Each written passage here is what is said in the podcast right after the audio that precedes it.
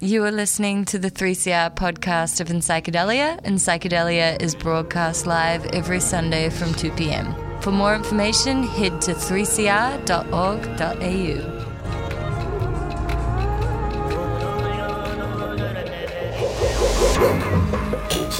Good afternoon and welcome to the program on your Sunday afternoon, the 4th of August at 2 pm. This is in Psychedelia, and thank you to Freedom of Species, who will be back from uh, next week from 1 pm. And if you missed something from uh, on Freedom of Species and you want to hear some more, head to the 3CR website, 3cr.org.au, follow the links to the Freedom of Species program page, and from there you can find their podcast, their social media, their website and lots more information from the show. And the same can be done with uh, most programs that you hear on 3CR, including our own, so please sub- subscribe to ours while you're there.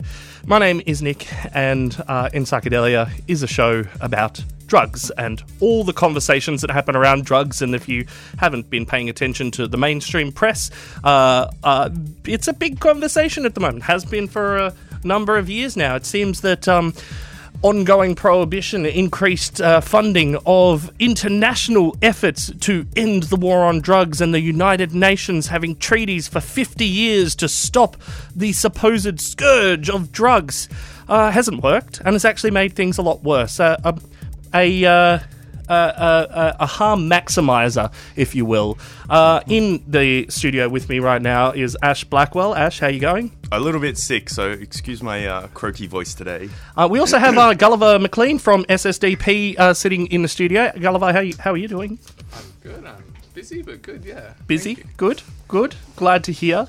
Um, we won't have much time to talk, unfortunately, but we're going to record some things with you because that's you know we like to record things as well because uh, festival season is just about to begin. One of the um, uh, there was a big party last night at uh, at Margaret Court Arena, uh, Margaret Court Arena in that um, Melbourne Park precinct uh, where they where they have special legislation left over from the Commonwealth where. They don't need sniffer dogs to search people. From my understanding, I, I believe, uh, and yeah, luckily we don't uh, hear the sorts of uh, outrageous things that happen in New South Wales, but still some um, uh, searches happen with no warrant, no reason. They don't need a sniffer dog necessarily. That it was all brought in as part of the Commonwealth Games package to, you know, stop terrorists or whatever. But it's still here and it's still used, and um, yeah, I mean that's the start of our festival season. I mean that that's an indoor party. Of course, outdoor parties will start in the next couple of months as the uh, as the weather heats up. We've got a bit more winter on the way at the moment. But um, on the program this afternoon, we're going to be talking uh, a lot about prohibition, the state of prohibition, where it's at, and alternatives to prohibition as well. And one of those will be coming from Greg Denham uh, from Law Enforcement Against Prohibition. Uh, Greg is a former police officer and uh, he's worked for many decades now in uh, drug law reform, having seen uh, from the inside how uh, drug policy was being handled by Victoria Police many decades ago now. Um, and Greg wants to see change in that area. So uh, he's going to be talking to us, and we're going to hear some little snippets about how the black market operates, and then a little bit about a recent example of how uh, a black market is formed by prohibition. Yeah. That's what's coming up. So, do we have? How long have we got for a little bit of news, Nick? One minute. Give us a One song. minute. Okay. I mean, give us a, a song right, of right. news. So, all right, we'll, we'll scoot across a few things here. Um, the international law enforcement thought that they'd shut down all the darknet markets. They hadn't. Uh, that is a ridiculous notion that you can somehow plug the internet. Um, we, I think we spoke about a couple of weeks ago a plan to use drones above festivals to kind of snoop on people, you know, in the festival space, uh, catch them dealing drugs, that kind of thing. There has also been a proposal to use uh, thermal imaging cameras.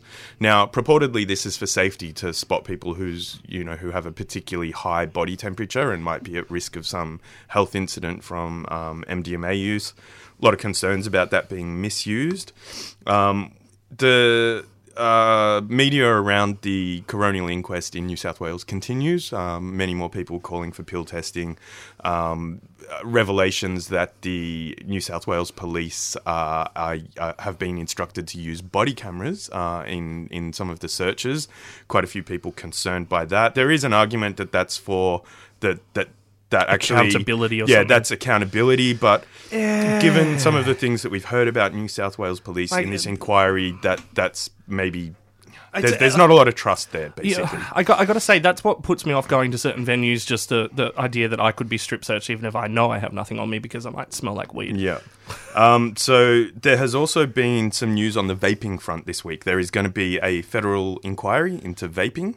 Um, some criticism from the Australian Tobacco Harm Reduction Association that for a uh, inquiry that has a funding of seven hundred fifty thousand dollars, the terms of reference haven't been released. Um, maybe that's all the time we've got, or Well, we'll leap uh, more into news in the future. Um, social media is the place to find out more about all the news items that we talk about. Facebook and Twitter. Uh, on our Twitter account, also we uh, live tweet from events like conferences, seminars, things like that, uh, with pictures and uh, quotes from those events. So uh, do follow us on Twitter, twitter.com forward slash in psychedelia, and on Facebook as well. To kick us off, it's um, Hugo the Poet with a track from his latest album on In Psychedelia. 15 years old, want to pick up a knife and just stab someone at random and they've never met them before? Why would someone want to pick up a gun just because someone lives in a completely different postcode and be prepared to shoot it? Why would someone be prepared to kill a child on a school bus just because they're looking at them for 10 seconds? And the fact of the matter is, there's not one answer to answer why young people arrive at that particular point. There's actually a series of factors. This world is killing me, never wanted me. Once the rich, but the poor are just a lost cause that haunts their memory. If it wants nobility, then this song's a guillotine. Decapitating all the white collar mobsters who caused this constant villainy. What choice did I have when the voice in my head was a serpent whispering the wrong soliloquy in my DNA, tempting me away from civility? When all I got on the block was corrupted imagery, where the cops were enemy, the dealers, the government, robbery, Centrelink, and the squad, the military. What could I do except respond with mimicry? I thought I could run with the demons, and my psychological monsters still agree. And I felt that any chance I may have had was lost officially. Almost psychotic from the drugs they're giving me to cure me from the drugs I did in the streets. I tried to see the light, but I was too late. They said flee the fight, but I was too deep. They told me stand up straight, but I was on the lean. One last chance to reclaim responsibility. I was brought from civil war in one nation and dropped in the slums of another, where the law was puny and breaking it just seemed to be another form of amusement. I was lied to by music, given drugs to be dealt. Got hooked when I took them myself to deal with the pain of my survivor's guilt. I was born, raised from the original people, indigenous, inheritor of 60,000 year continuous history, bitter seed of the land's intelligence. Somewhere along the line, my blood was mixed with the colonists by sick rape, so I'm mixed race, rejected by society, and my community refuses to identify me. I'm white, angry, and been addicted to drugs since the maternity hospital. My brain never developed properly to overcome obstacles. School was impossible. I dealt drugs, got in fights, and learned how to jack cars, cook ice, and give any enemies tomahawk axe scars. Allahu Akbar. God is great and protects us, but in this land the dominant culture hates and rejects us. So we stick together and plot steadily carving out a plot. Money, power, influence, we get in a lot. And when older men tell you to take the time for a crime that they dropped, you don't hesitate, you confess on the spot. When I first heard hip hop, finally that itch that could never be scratched was soothed by the mix, the pitch, the lyrics, the bass, the beats, all reflected my sitch. The words give me power and steadily teach me that I'm at least better than any woman, so I get to call her a bitch. If the trauma of my child abuse means I'm never confiding in use, the ones I should have been able to trust are the very ones who tied up my noose. So fuck trust, I'll never trust trust or anyone who believes it exists, and I'll sabotage all relationships to prove that everyone's a piece of shit. I tried to see the light, but I was too late. They said flee the fight, but I was too deep. They told me stand up straight, but I was on the lean. One last chance to reclaim responsibility. Witnessing all these stories and many others, I see the reckless squandering of talent and the ceaseless plunder of a sector of a generation set up to give up like fuck it and be locked away together to drag each other down like crabs in a bucket. If there's a slim chance that mastery of words could set them free, and set them on a path to greater confidence in their ability, and maybe make them see how they can claim responsibility. Take on responsibility, then this is my responsibility. Responsibility for self steadily developing an awareness of one's connection to everything and the duties that are inherent in this life we're given to our family, our community, this land we live on. To parlay the strength and the skills and the quick thinking, the improvisation, the speed and the instinctive abilities attained into a force for the greater good of a society that needs them. To not fight with them or ignore them, but form some alliances and give them a vision of the future more appealing than constant villainy and model stability. And never forget that the lost among us are still our responsibility. I tried to see the light, but I was too late. They said flee the fight, but I was too deep. They told me stand up straight, but I was on the lean. One last chance to reclaim responsibility. Dysfunctional families, father absence, racism, poor identities, dysfunctional homes. But one thing that really sticks out for me when I'm analyzing this type of thing is this one word about invisibility. Invisible. What I find in my work is that most young people in our society are invisible, unseen, unheard. Sure, you've heard this saying before. It takes a village to raise a child, and there's also another saying in that same school of thought that if young people don't feel a part of that village, they will burn it down to feel its warmth.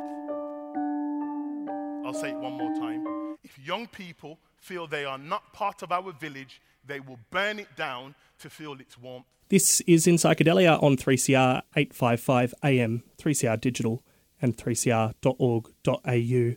My name is Nick, and sitting across from me now is Greg Denham from LEAP, which used to be called Law Enforcement Against Prohibition, uh, but has recently gone through a, uh, a name change and, and, an update of their focus. Uh, so, Greg, tell us a little bit about yourself and about LEAP. Uh, sure. Look, I um, was a member of Victoria Police for a long time. I reached the rank of senior sergeant. Also spent some time with the Queensland Police where I was a sergeant. And I've been involved with drug policy issues for over 25 years. So I've worked a lot with law enforcement, both locally and internationally, around drug policy. And uh, LEAP was an organisation that was started in the United States about 15 years ago. And it was a group of police who decided that the war on drugs had failed and that they were going to start, I guess, advocating for uh, new approaches, which included legalising all drugs. So they were called Law Enforcement Against Prohibition to start off with, and a guy called Jack Cole, who was a former undercover cop in Seattle, said, Look, this isn't working. He started to speak to a few people who also said, Yeah, it's not working. So police started to say, oh, I think you're right. You know, this isn't you know, getting the results that we should be getting. You know, more people are using drugs, more people people are in prisons. You know, pretty much it's failed given the amount of money that was being put into, um, you know, uh, drug law enforcement and the prisons and courts. So um, about four or five years ago, Leap United States started to expand, and they started to, to call themselves Law Enforcement um, Action Partnerships. So it was a bit of a name change. And they, they changed their name because they recognised that despite the good work that they had been doing in the United States, they needed to form partnerships so a number of different organisations called LEAP started to pop up in the UK, in Belgium, um, and in Australia. Uh, LEAP had, had been sort of under the radar for, for a little while, and I decided then that I would sort of look into it, and I started to speak to people like uh, Neill Franklin, who's the um, head of LEAP in the United States, and Neil Woods, who's head of LEAP in the UK. And they said, look, yeah, sure, we'd love to have an Australian, you know, um, arm of LEAP. So, over the last uh, couple of years, I've been speaking as a LEAP speaker, and I've noticed that quite a few people are interested in getting involved with LEAP. A lot of um, organisations here want to hear the police perspective, particularly hearing an alternative police perspective. So, I've spoken a lot with police about drug law reform, and unfortunately, a lot of police aren't able to speak about drug law reform because they're held by government policy, so they can't speak out against government policy. But I know from my experience that a lot of police here really want to see change. They, they, they know that what we're doing at the moment isn't working. Uh, it's, it's leading to corruption. It's leading to really bad relationships with the community.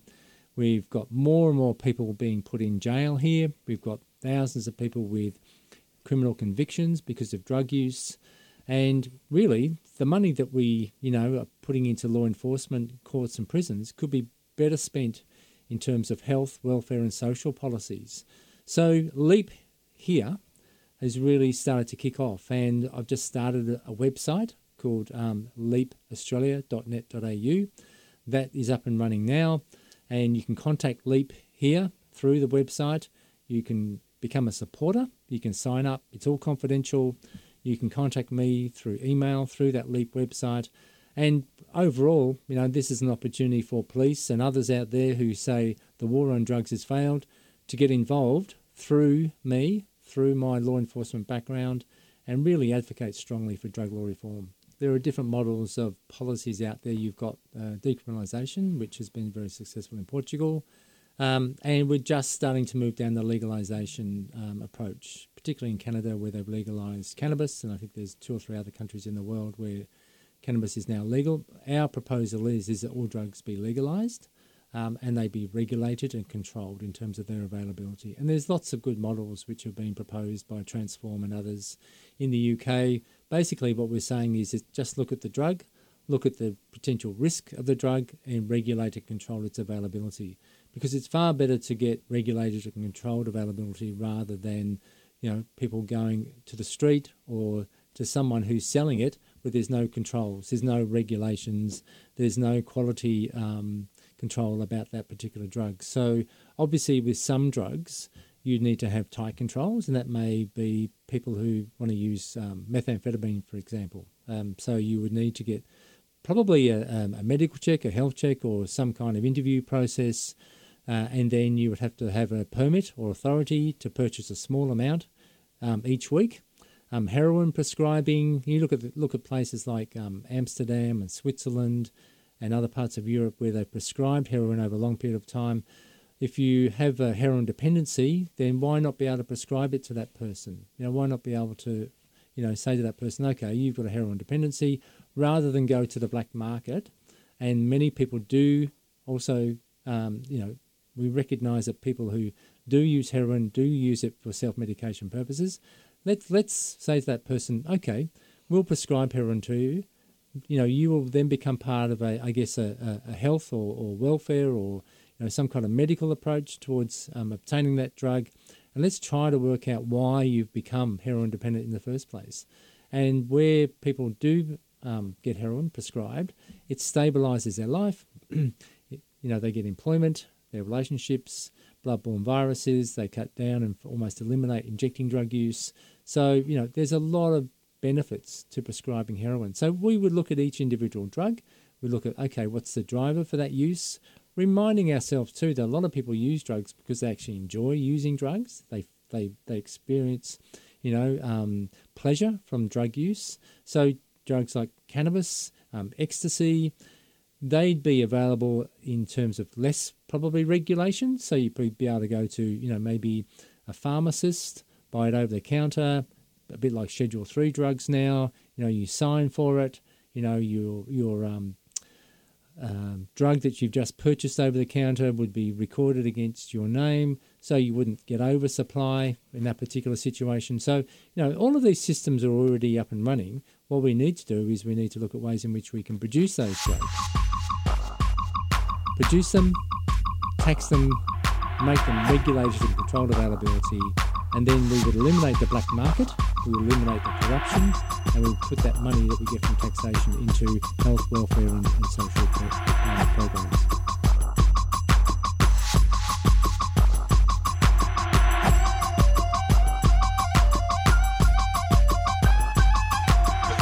Earlier this year, I attended the Don't Kill Live music rally at Sydney's Hyde Park, part of an ongoing campaign to hit back at the Berejiklian government's crackdown on music festivals as part of a, a wider culture war and uh, extreme use of policing to try and stop drug use uh, from policing sniffer dogs at train stations uh, to uh, strip searches where uh, people are being filmed now by police as they're being strip searched as part of uh, uh, what's meant to be a normal process.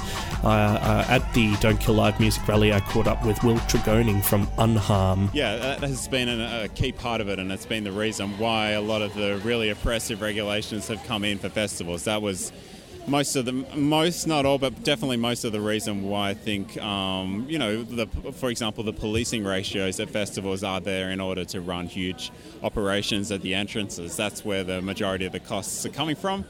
A lot of the promoters have pointed out just like for example in the in the um, meeting that was held at Parliament House um, just a few days ago that the police that come to their festivals are pro- predominantly operating at the entrance to the venue. It's just to create that in- incredible kind of, um, you know, array of, uh, yeah, intimidating police at, at the entrance to the event. And that, yeah, so it's a frustration about that, both in terms of what that means for the festivals, but then definitely um, in terms of what it means for patrons and the, the both for the experience and then, of course, for the, the risk that comes from being frightened in an environment where um, you may be taking drugs legal or illegal.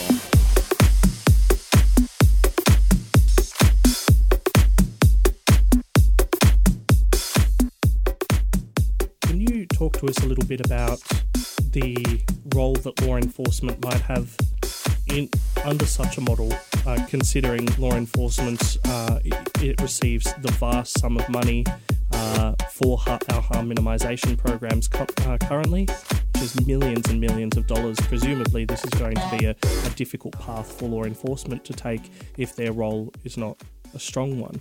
How, how does law enforcement look uh, in a in a future legalized model? Well, it's not much different to what we see with alcohol. You know, with alcohol, uh, you know, we, we know that the three major issues with alcohol um, are pricing, availability, and marketing. So that aspect would be controlled by the government in terms of illicit drugs. So the role for police would in, would be to ensure that no further harm came from the availability of those drugs. So so people who are experiencing difficulties, and people will still experience difficulties with their drug use, um, and they may come to harm. So it will be the police role to focus on how they can provide a safer environment, a safer setting for people when they use those drugs. So so you know we wouldn't need drug dogs. You know we wouldn't need to have police in that situation where you know they have to use heavy-handed tactics to stop people using drugs.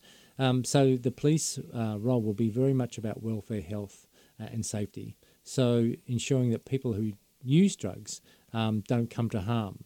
Of course, there may be people who will try to maybe sell a, a different drug on the black market, etc. Um, I doubt that there will be a lot of those because the way in which the drugs will be priced, they will be priced through a regulated market below what, what is available on the black market. So, you know, there will always be a bit of a black market. But, you know, if you look at alcohol, for example, there's not a whole lot of alcohol sold on the black market. So if you can envisage or picture the way in which the alcohol market is regulated and controlled, that's similar to what um, you know would happen with illicit drugs, and the police role would be very, very similar to that. Law Enforcement Action Partnerships Greg Denham talking to us about what LEAP might propose as a alternative to the current state of prohibition.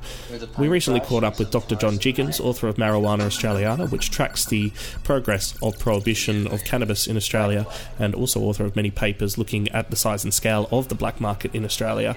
And uh, John really highlights uh, the effect that prohibition has had on the market for illicit substances.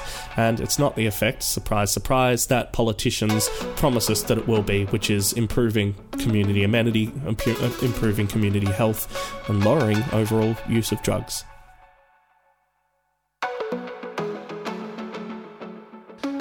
Well, according to the um, recent wastewater report, where they try and sort of estimate the size of the um, oh the amphetamine market in Australia, they put it at nine billion dollars, and they uh, say it's nine point six tons. I personally think they're underestimating because um, in recent years they've seized that amount of um, of uh, amphetamines. They've actually, you know, seized something like 9.6 tons in uh, 2015-16 and 7 point something tons in 2016-17, and they're the most recent figures. So um, I think it's a bit of an underestimation, but that's why when I say that the market is probably 10 times what we spend on drug law enforcement, which is 2.6, so the market's 26 billion.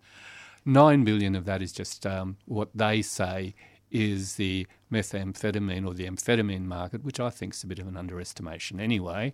So it is, um, you know, pretty much what that is. And as a consequence of that, it creates a whole industry for people um, in methamphetamines because it isn't just the, you know, manufacturers and the wholesalers, it's the sort of street level dealers are getting this sort of incredibly uh, lucrative price, so it can actually pay them to sort of wander around Australia, going to sort of festivals and um, going to sort of concerts and things, and just um, you know selling their wares. Like the incredible price of ice in Australia has created this huge industry, which um, sort of um, encourages the market or, or you know puts the market there. You know, so it's that's why prohibition is so self defeating. In I- fact, it it, it is uh, you know. Uh, it's an incentive for the industry. It's a multiplier for the industry. Um, I've been reading a little bit about um, some of the uh, arrest rates around uh, around a, a number of drugs, and uh, and what you say um, is is an important factor to for especially for uh, policymakers that are relying on the police to, to break apart these markets to consider that the people that they're catching are people that might be earning uh, quite a fair whack, but in terms of the size of the market, it's it's small fish, and the people that understand this set up the market to work in this way, so that uh, even if there is a huge seizure, how much of a dent does it really make in overall supply? Well, if you look at the paper and if you look at the wonderful stories about how successful they're being, I think there was a seizure of 1.6 tonnes of ice in Melbourne in June, which the police valued at $1.3 billion. Now, as I said, it would probably cost only, you know, a few million to manufacture that. It's the rest of it is just profit for them. Um, so Yes, that's how big it is. The police are claiming to have taken $1.3 billion of ice off the market, and the media say they're doing really well, and these are major, major blows, and the dealers in death are going to, you know, all the cliches they come out with, which are essentially lies. Once you make things illegal, you get criminals entering it into the market. Once there are criminals involved, you get the police corrupted and it then gets taken over by organised crime. And that's what my PhD thesis is about. Well, it sort of, you know, trace, traces the history of how um, it, you know, organised crime takes over the drug scene.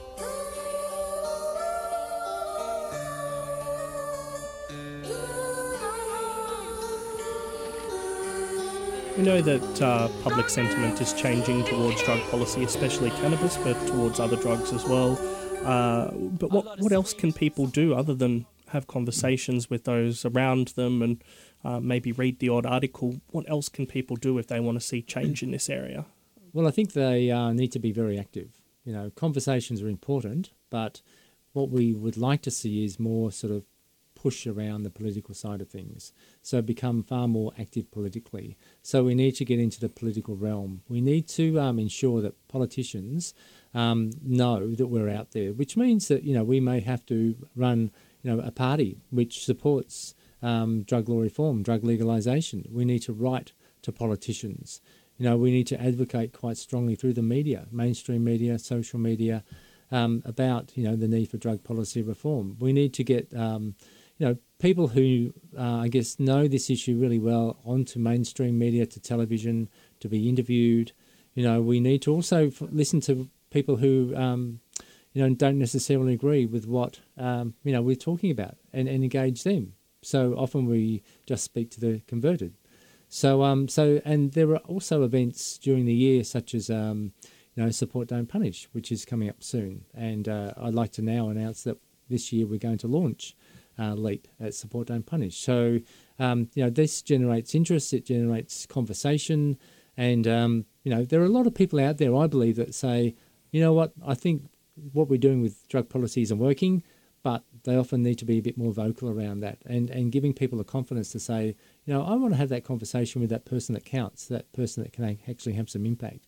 We need to get some notorieties involved too, some people who, you know, through the judiciary, former police, um, and others who um, politicians and others will listen to. And you mentioned uh, Law Enforcement Action Partnership will be uh, launching. You also have a new website. Uh, tell us about it. Your new Well, website. Leap, Leap um, L-E-A-P, australia.net.au is our website. It's just, um, I guess, hit the airways, if, the, if you can uh, sort of use that term. It's um, something which I've been working on for probably the best part of a year or so, um, and I've managed to find some funding and part of my own funding, which has been helpful. And uh, basically, the Leap, the Leap website um, goes through the, the rationale for why we've set up Leap. So it's very similar to what they've done in the United States and, and the UK and Belgium and other countries.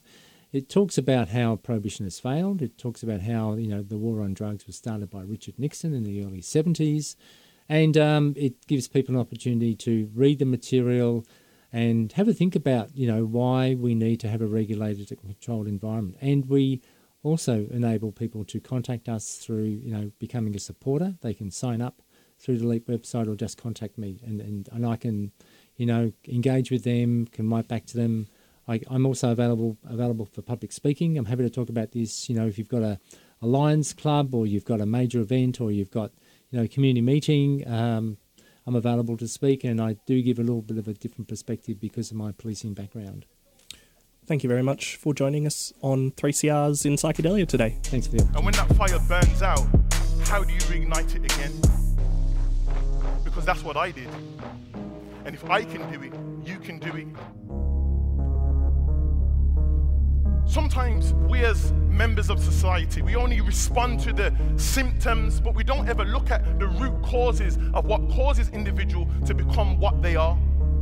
So sometimes we need to go back to history to find out, well, what is the root? What are the key things in society that is causing things or causing people to behave in a range of different ways? Don't have a million dollars and still want to have a good education for your kid?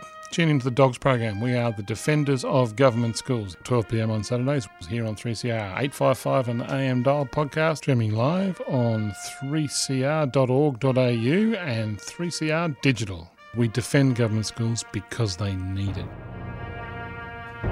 And Psychedelia on 3CR Community Radio, 855 AM, 3CR Digital, and 3cr.org.au. You just heard from uh, Greg Denham.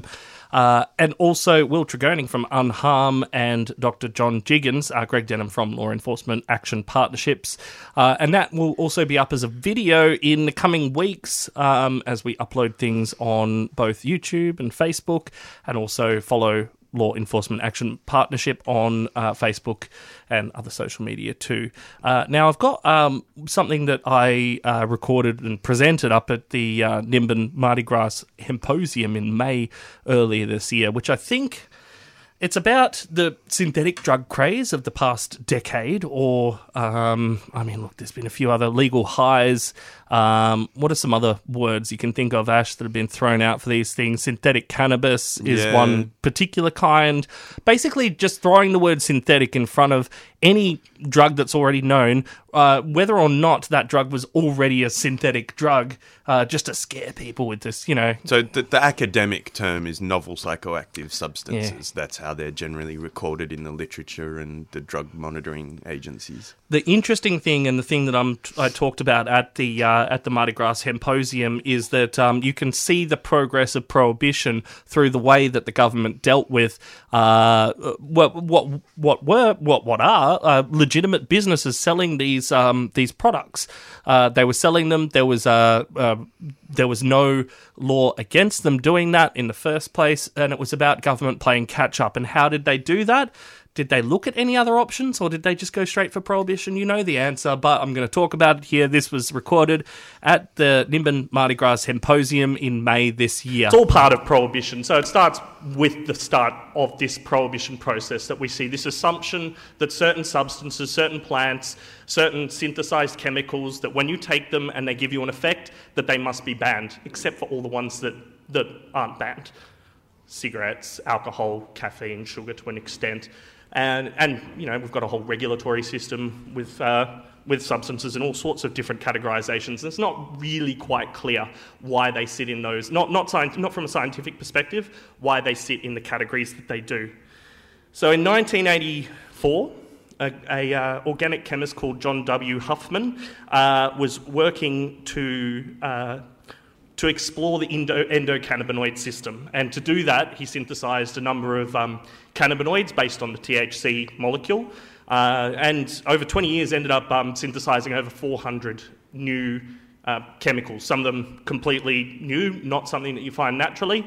Um, all of them uh, agonists, uh, so they bind to the cannabinoid receptors in people's brains. And, and this was in search of um, trying to isolate the medicinal effects of the cannabinoids in cannabis. So that's, I, I, won't go into the medical cannabis story. There's plenty of people at this event this weekend that you can speak to about that. But those synthesized chemicals were trying to isolate things so they could detect very specific uh, changes in the endocannabinoid system. So that's where this all started.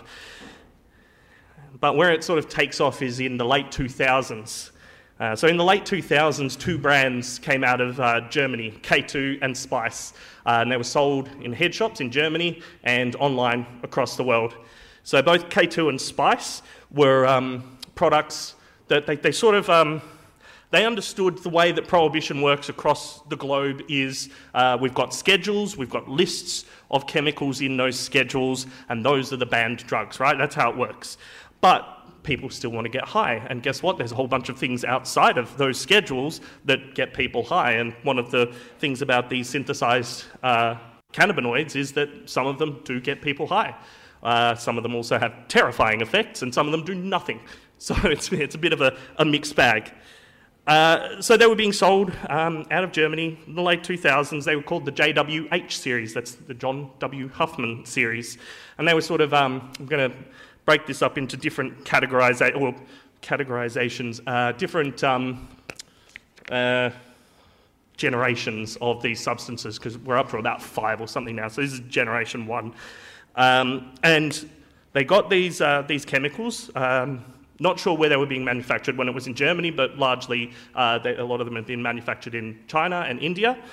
Uh, and got a whole bunch of Damiana and sprayed these, uh, these JWH chemicals onto the Damiana and packaged it and sold it as legal highs. This is where a lot of that legal high stuff came from in terms of the, uh, uh, the ones that were said to be mimicking cannabis.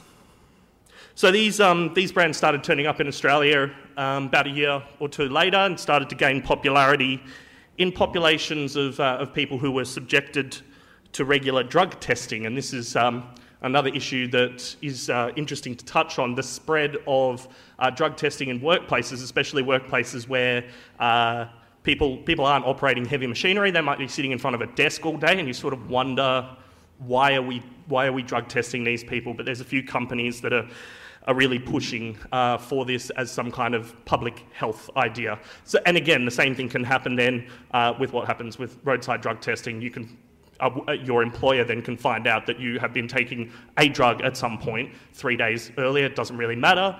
Not necessarily impaired. That's not what they're detecting, and then put you through disciplinary action. That's exactly what was happening in the mining industry. So that's why people in the mining industry, especially in Queensland, WA, where um, people are largely fly in, fly out, it's quite um, stressful work for a lot of people, very intensive periods of work, earn a lot of money, and then have a whole bunch of time off. So people uh, like drugs, so they liked to take drugs, and then they found that some drugs were not good to take because it got them in trouble at work, so they moved on to some of these synthetic chemicals, K2, Spice, and a whole plethora of other brands that started popping up. So in, uh, in 2011, I think it was, um, in, in Western Australia, there's a, uh, a, forensic lab called Chem Centre. It's the only forensic lab in this country that is uh, uh, like a, a, government authority that's legislated uh, to provide forensic analysis for the WA government. And they uh, created a list of these chemicals, which were largely the JWH, the John Huffman uh, cannabinoids, uh, and, and th- those were the ones that were in the products. And they said, we need to develop tests. One, we need to develop tests so we can do tests, uh, workplace testing, and detect these. And two, um, we need to recommend to the government that they ban these. And this is a process that I want to talk about because it sort of started off a process that we've seen unfold. Uh, it's largely stopped now because they found the end, which is a stupid end. We're going to reach there in a sec. Um, but it started this sort of cat and mouse process. So here's a whole bunch more chemicals that have just been added to this list. We've got however many 250 chemicals on the, uh, on the schedule, it's different per state. Uh, 250 chemicals, and we're going to legislate to add these new chemicals and, uh, and ban them. So, uh, I guess I'll, I'll, take a step back for a moment because I need to introduce a, another concept, and that's uh, it, it, wasn't just the list. That's how it started. It was just the list. But in the 1990s, or in the late 80s in the US, but in the 1990s in Australia, uh, they, there was an introduction of new legislation to cover um, what was seen as a hole in the prohibition legislation. Uh, because before the cannabinoids in the late 2000s, there were uh, the phenethylamines, uh, phenethylamines, the 2C substances, uh, and, and, a couple of other uh, obscure substances uh, that were sort of coming onto market, being experimented with um, a little bit. And the authorities wanted a way to ban these, but didn't want to have to keep adding them to the list. So they made the analogue laws in the, in the 1990s. So the, the analogue laws set out a whole bunch of um, chemical explanations as to you know, if you attach something on a ring here or you do something to the structure there, then it's still considered a prohibited drug.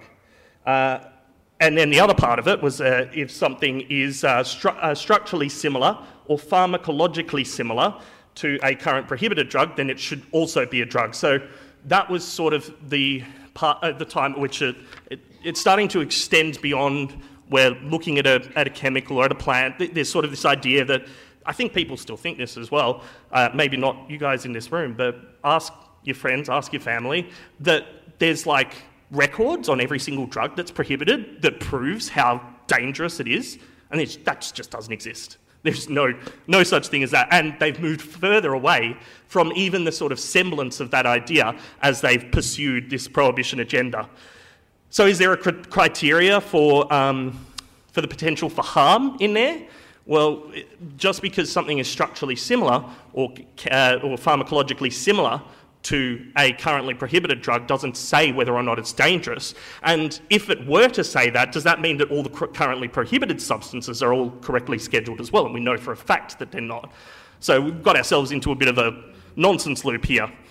So in 2013, the, uh, the initial ban set off a bit of a moral panic and that was beautifully articulated by uh, Dr. Stephen Bright, B. Bishop, D. Arcane, A. Marsh, and Monica Barratt in a piece called Chronic Hysteria, exploring the intersection between Australian synthetic cannabis legislation, the media, and drug related harm. And I just want to um, read uh, what they said because it is a. Uh, this is essentially outlining what's happened, what this process is, and you'll see it now once, once I've read this, and I highly recommend going and reading the whole, the whole thing. It's not very long, uh, and it's a good read.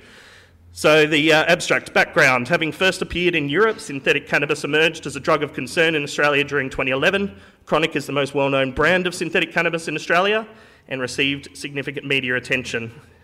Policy responses were reactive and piecemeal between state and federal governments in this uh, and in the paper, they go through the yeah and methods. So they uh, used a Google search engine uh, applications uh, to produce time trend graphs detailing the volume of media stories being published online about synthetic cannabis and chronic, and then uh, the amount of traffic searching for those terms. also, a discursive analysis uh, conducted on those media reports identified by Google as key stories. Uh, timing of related media stories was also compared with self reported awareness and month of first use of these substances. And what they found between April and June 2011, mentions of chronic in the media increased. The number of media stories published online connected strongly with Google searches for the term chronic. These stories were necessarily framed within dominant discourses that served to construct synthetic cannabis as pathogenic, as a disease, and created a moral panic. Australian state and federal governments reacted to this moral panic by banning individual synthetic cannabinoid agonists. Manufacturers subsequently released new synthetic blends that they claimed contained new unscheduled chemicals. And the conclusion was that policies implemented within the context of moral panic, while well intentioned, can result in increased awareness of the banned product and the use of new, yet to be scheduled drugs with unknown potential for harm. Consideration of regulatory models should be based on careful examination of the likely intended and unintended consequences. Uh, so that was what they said. This was in 2011, at the start of all of this. Governments didn't really listen to that. Um, I was uh, at the time in contact with MPs across the country trying to make this point that you can't just continue to to pursue prohibition, you're going to make it worse. You, you, are, you are already making it worse. This, it doesn't work the way that you think it's going to work. And they don't care. They're just going to keep doing that because they're stuck in this prohibition loop. So we sort of have to ask, oh no, sorry, that's, that's my spot. Uh, so that's the, um, yeah, process of prohibition. Not, a, not a very effective public health response because what we are seeing here is there's no analysis of what the drive behind this market is, the desire to get high. There's no discussion at that level about why people might want to do these things. There's an assumption that people who want to alter themselves in ways that are not already legal must be somehow harmful but there's no discourse of proof of this that goes on uh, with the government. It's just sort of assumed. So this, this keeps happening, and then the new drugs. So what happens is uh, you get a bunch of drugs banned, government pays attention to them, media puts them out there, a, a bunch of people go, I don't care if it's fucking going to fuck me, I want to get fucked up, and they look it up, they go find it, they order the new one, suddenly a new lot of chemicals come on, another moral panic, so on and so forth. This happened for years. So in Victoria, I don't know the number in New South Wales, but in Victoria, over I think a four year period, there were about 10 amendments to the Drugs, Poisons and Controlled Substances Act, each of them adding new lists of chemicals. Uh, also, doing curious things like uh, in that time, uh, Victoria managed to ban uh, books uh, that contained instruction on how to manufacture and cultivate illicit substances. So, their whole reasoning at the time was, oh, we're stopping ice dealers, but if you um, just walk next door, a lot of the books that are in there would be considered paraphernalia in Victoria. Not a, people, not a lot of people, people are aware of this, and I, am not aware of it being enforced. But these were the sorts of things that were snuck through uh, alongside this synthetic panic that was going on.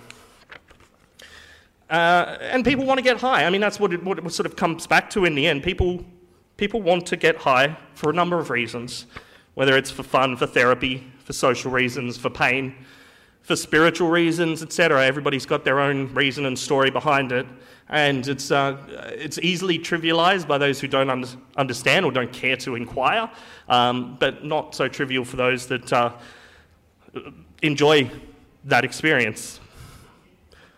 Um, I'll touch on it. Okay, so there was, there was one country that tried a um, alternative approach. Uh, and that was New Zealand. Uh, in 2013, you might have heard about this, but in 2013 they passed the uh, Psychoactive Substances Act. Um, and the Psychoactive Substances Act was an act that would legalise and regulate a series of uh, psychoactive chemicals. Uh, unfortunately, when they introduced that legislation, they missed the mark and they uh, said that all the ones that are already scheduled, we're not going to, we're not going to include those ones. So they kind of, that, that was, that's part of the problem. You have to have one kind of approach. You can't just go, oh, we'll, we'll stick with the historical inaccuracy, but we'll do a new thing for all these obscure chemicals. And so it upset people. For about six months, they had a legal, uh, synthetic legal highs industry. Um, and then it all got shut down, and it's still sort of sitting there. You can actually go and find the New Zealand government's um, Ministry of Psychoactive Substances uh, if you look up uh, Ministry of Psychoactive Substances with New Zealand. Uh, it's still sitting there, not sure how much money is going into it, doing nothing, uh, and in the meantime, uh, the synthetics have not gone away. Uh, they've moved onto the onto the streets, I guess. They've moved into the hands of, black, of the black market, and however that black market goes and distributes those chemicals. So, what, what they did was they defined psychoactive substance as something that stimulates or depresses uh, a person's central nervous system, resulting in hallucinations or in a significant disturbance in or significant change to motor function, thinking, behaviour, perception, awareness, or mood, which is pretty broad, or causing a state of dependence uh, including physiological or psychological addiction. And they said that any, any uh, plant material, any substance, any, anything that uh, does this to you uh, is a psychoactive substance and regulated by our Act. Um, what that ended up doing is being sort of a almost like a Trojan horse. I don't think this was intentional in New Zealand, but it was almost like a, a, Trojan horse because what it did was it negated the need for the New Zealand government to have to keep rescheduling chemicals. They were doing a similar thing to what Australia was doing, adding things to the schedule all the time. Suddenly, if you've got a definition that's so broad that all psychoactive substances are just automatically scheduled on one thing. You can do one thing with them, maybe say, oh, we'll, we'll regulate some of them, or, and this is the way that things happen, we'll prohibit a whole bunch of them.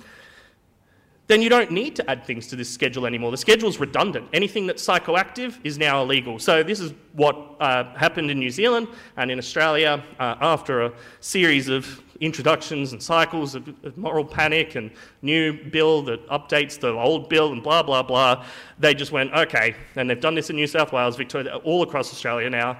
Um, we're just going to flat ban psychoactive substances. So and I, I, gave you that definition. That's all it is. That's if something meets that definition, which hasn't really been tested in court because it's uh, going to be a very expensive journey for whoever decides to test that in court. Uh, but it's um, scared enough people off that uh, um, it's not an area that uh, there's a lot of uh, movement on anymore. But now there's this idea that if something is a psychoactive substance, that it needs to be banned automatically. There's no testing for whether or not it's harmful or anything like that. So, I guess the, the reason this is relevant here this weekend is because this is the process of prohibition. This is the, the, the sort of loopy thing that we've got ourselves in um, with prohibition. And it's so easy for so many of us to. Um, to see, I mean, see the reports about synthetics, for example, and maybe some of you have, have had this feeling before when you've seen reports about synthetics and look at how awful it is and go, well, they should just be able to get cannabis. Well, we should ban that synthetic, that's bad.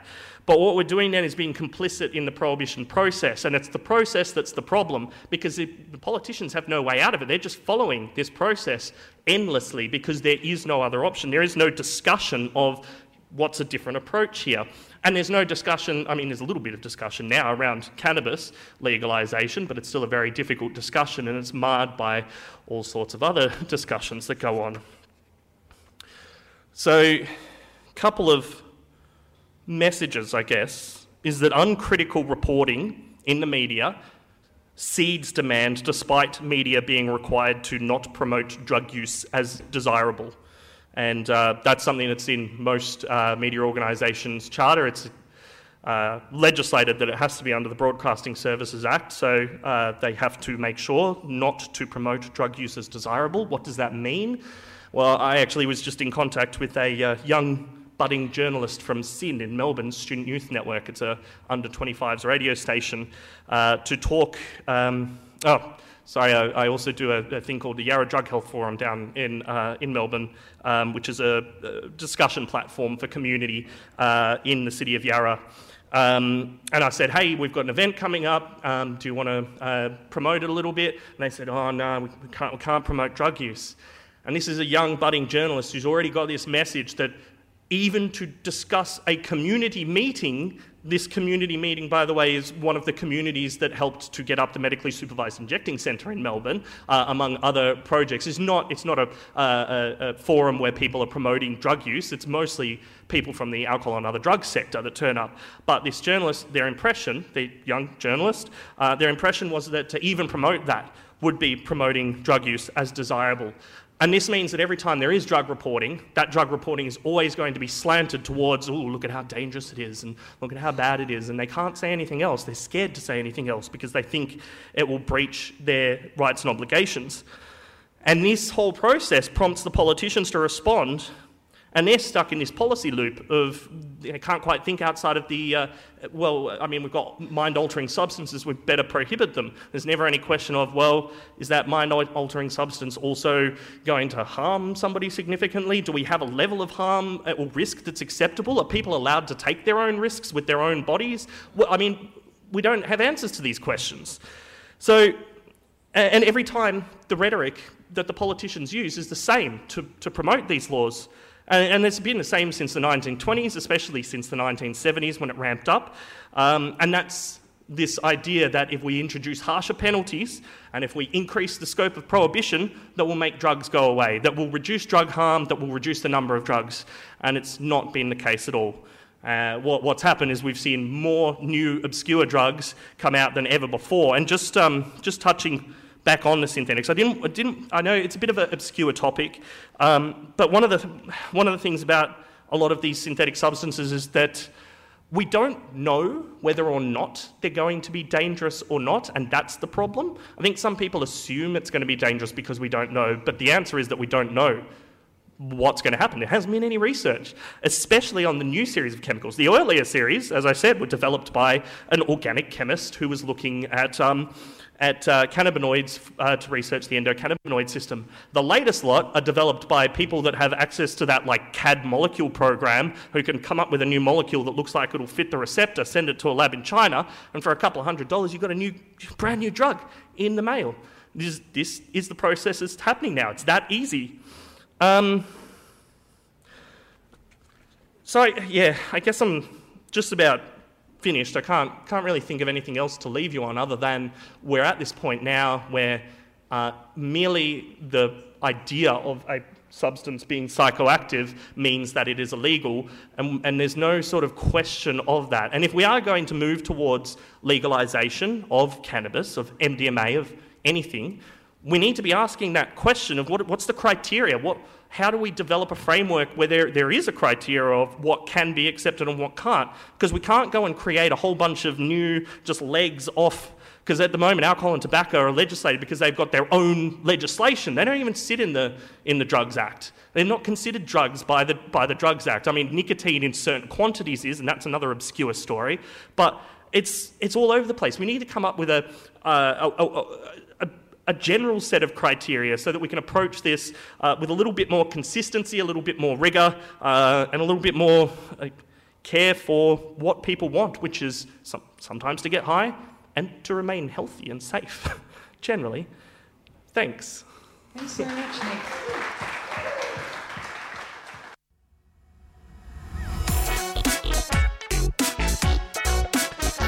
And that was um, myself at the Nimbin MardiGrass uh, Hemposium earlier this year. This is in Psychedelia on 3CR. Ash, what have you got for us? Is I can't get prescribed medicinal cannabis. Yeah. I started to get angry. So I hit the road. I need to learn more. Most doctors won't do that. Australia is a perfect example of a dysfunctional medical system. $47,600 a year. My oncologist, he said no. This is from the uh, trailer for a Australian movie called High as Mike. It's a documentary that's doing a screening tour around Australia right now, and it's about the problems of access to medical cannabis, something that we've spoken about on the show regularly. Um, a lot of people that want access to medical cannabis can't get it, um, and that will be screening all around Australia. If you want to look at your any local screenings, just uh, search High as Mike on Facebook or on you know the Googles. Uh, and they did a premiere at the Nimbin uh, MardiGrass Festival as well. Uh, and um, I didn't, I haven't actually had a chance to see it yet. But next weekend you're going to see it, Ash. Uh, well, I was Or going hoping. to, but unfortunately, that screening has been cancelled due Oh, to what? a lack of ticket You f- sales. you found that out So- within the past five minutes, I, I did find that out just just before we came back on air. Uh, Oh, that's right a shame. now. Um, okay, well, um, it- do do go and find out about it. It has a lot. It, uh, the whole cannabis community is going. Whoa, go and see this movie. I haven't seen it yet. I'm sure that it is very interesting. Please check it out. This has been in Psychedelia on your Sunday afternoon. Find out more from us on our social media and website and psychedelia.org. Uh, you can find events and stuff there. And Queering the Air is up next. See you later. This is In Psychedelia. Comments, complaints, or contributions are welcome. Jump on the 3CR website, 3cr.org.au, and head to the Psychedelia program page. Get in contact with us on Facebook or Twitter, or send us an email. In Psychedelia does not condone or condemn people who use drugs for their choices. Our aim is to present the diverse intersections of psychoactive drugs and society. If you are concerned about your own drug use or a friend's drug use, Direct Line provides a free and confidential counselling service 24 hours a day, 7 days a week. Call 1 800 888 236. In Psychedelia will be back on 3CR from 2 pm. This has been a Sunday. 3CR podcast. You can hear In Psychedelia live every Sunday from 2 pm. Head to 3cr.org.au for more.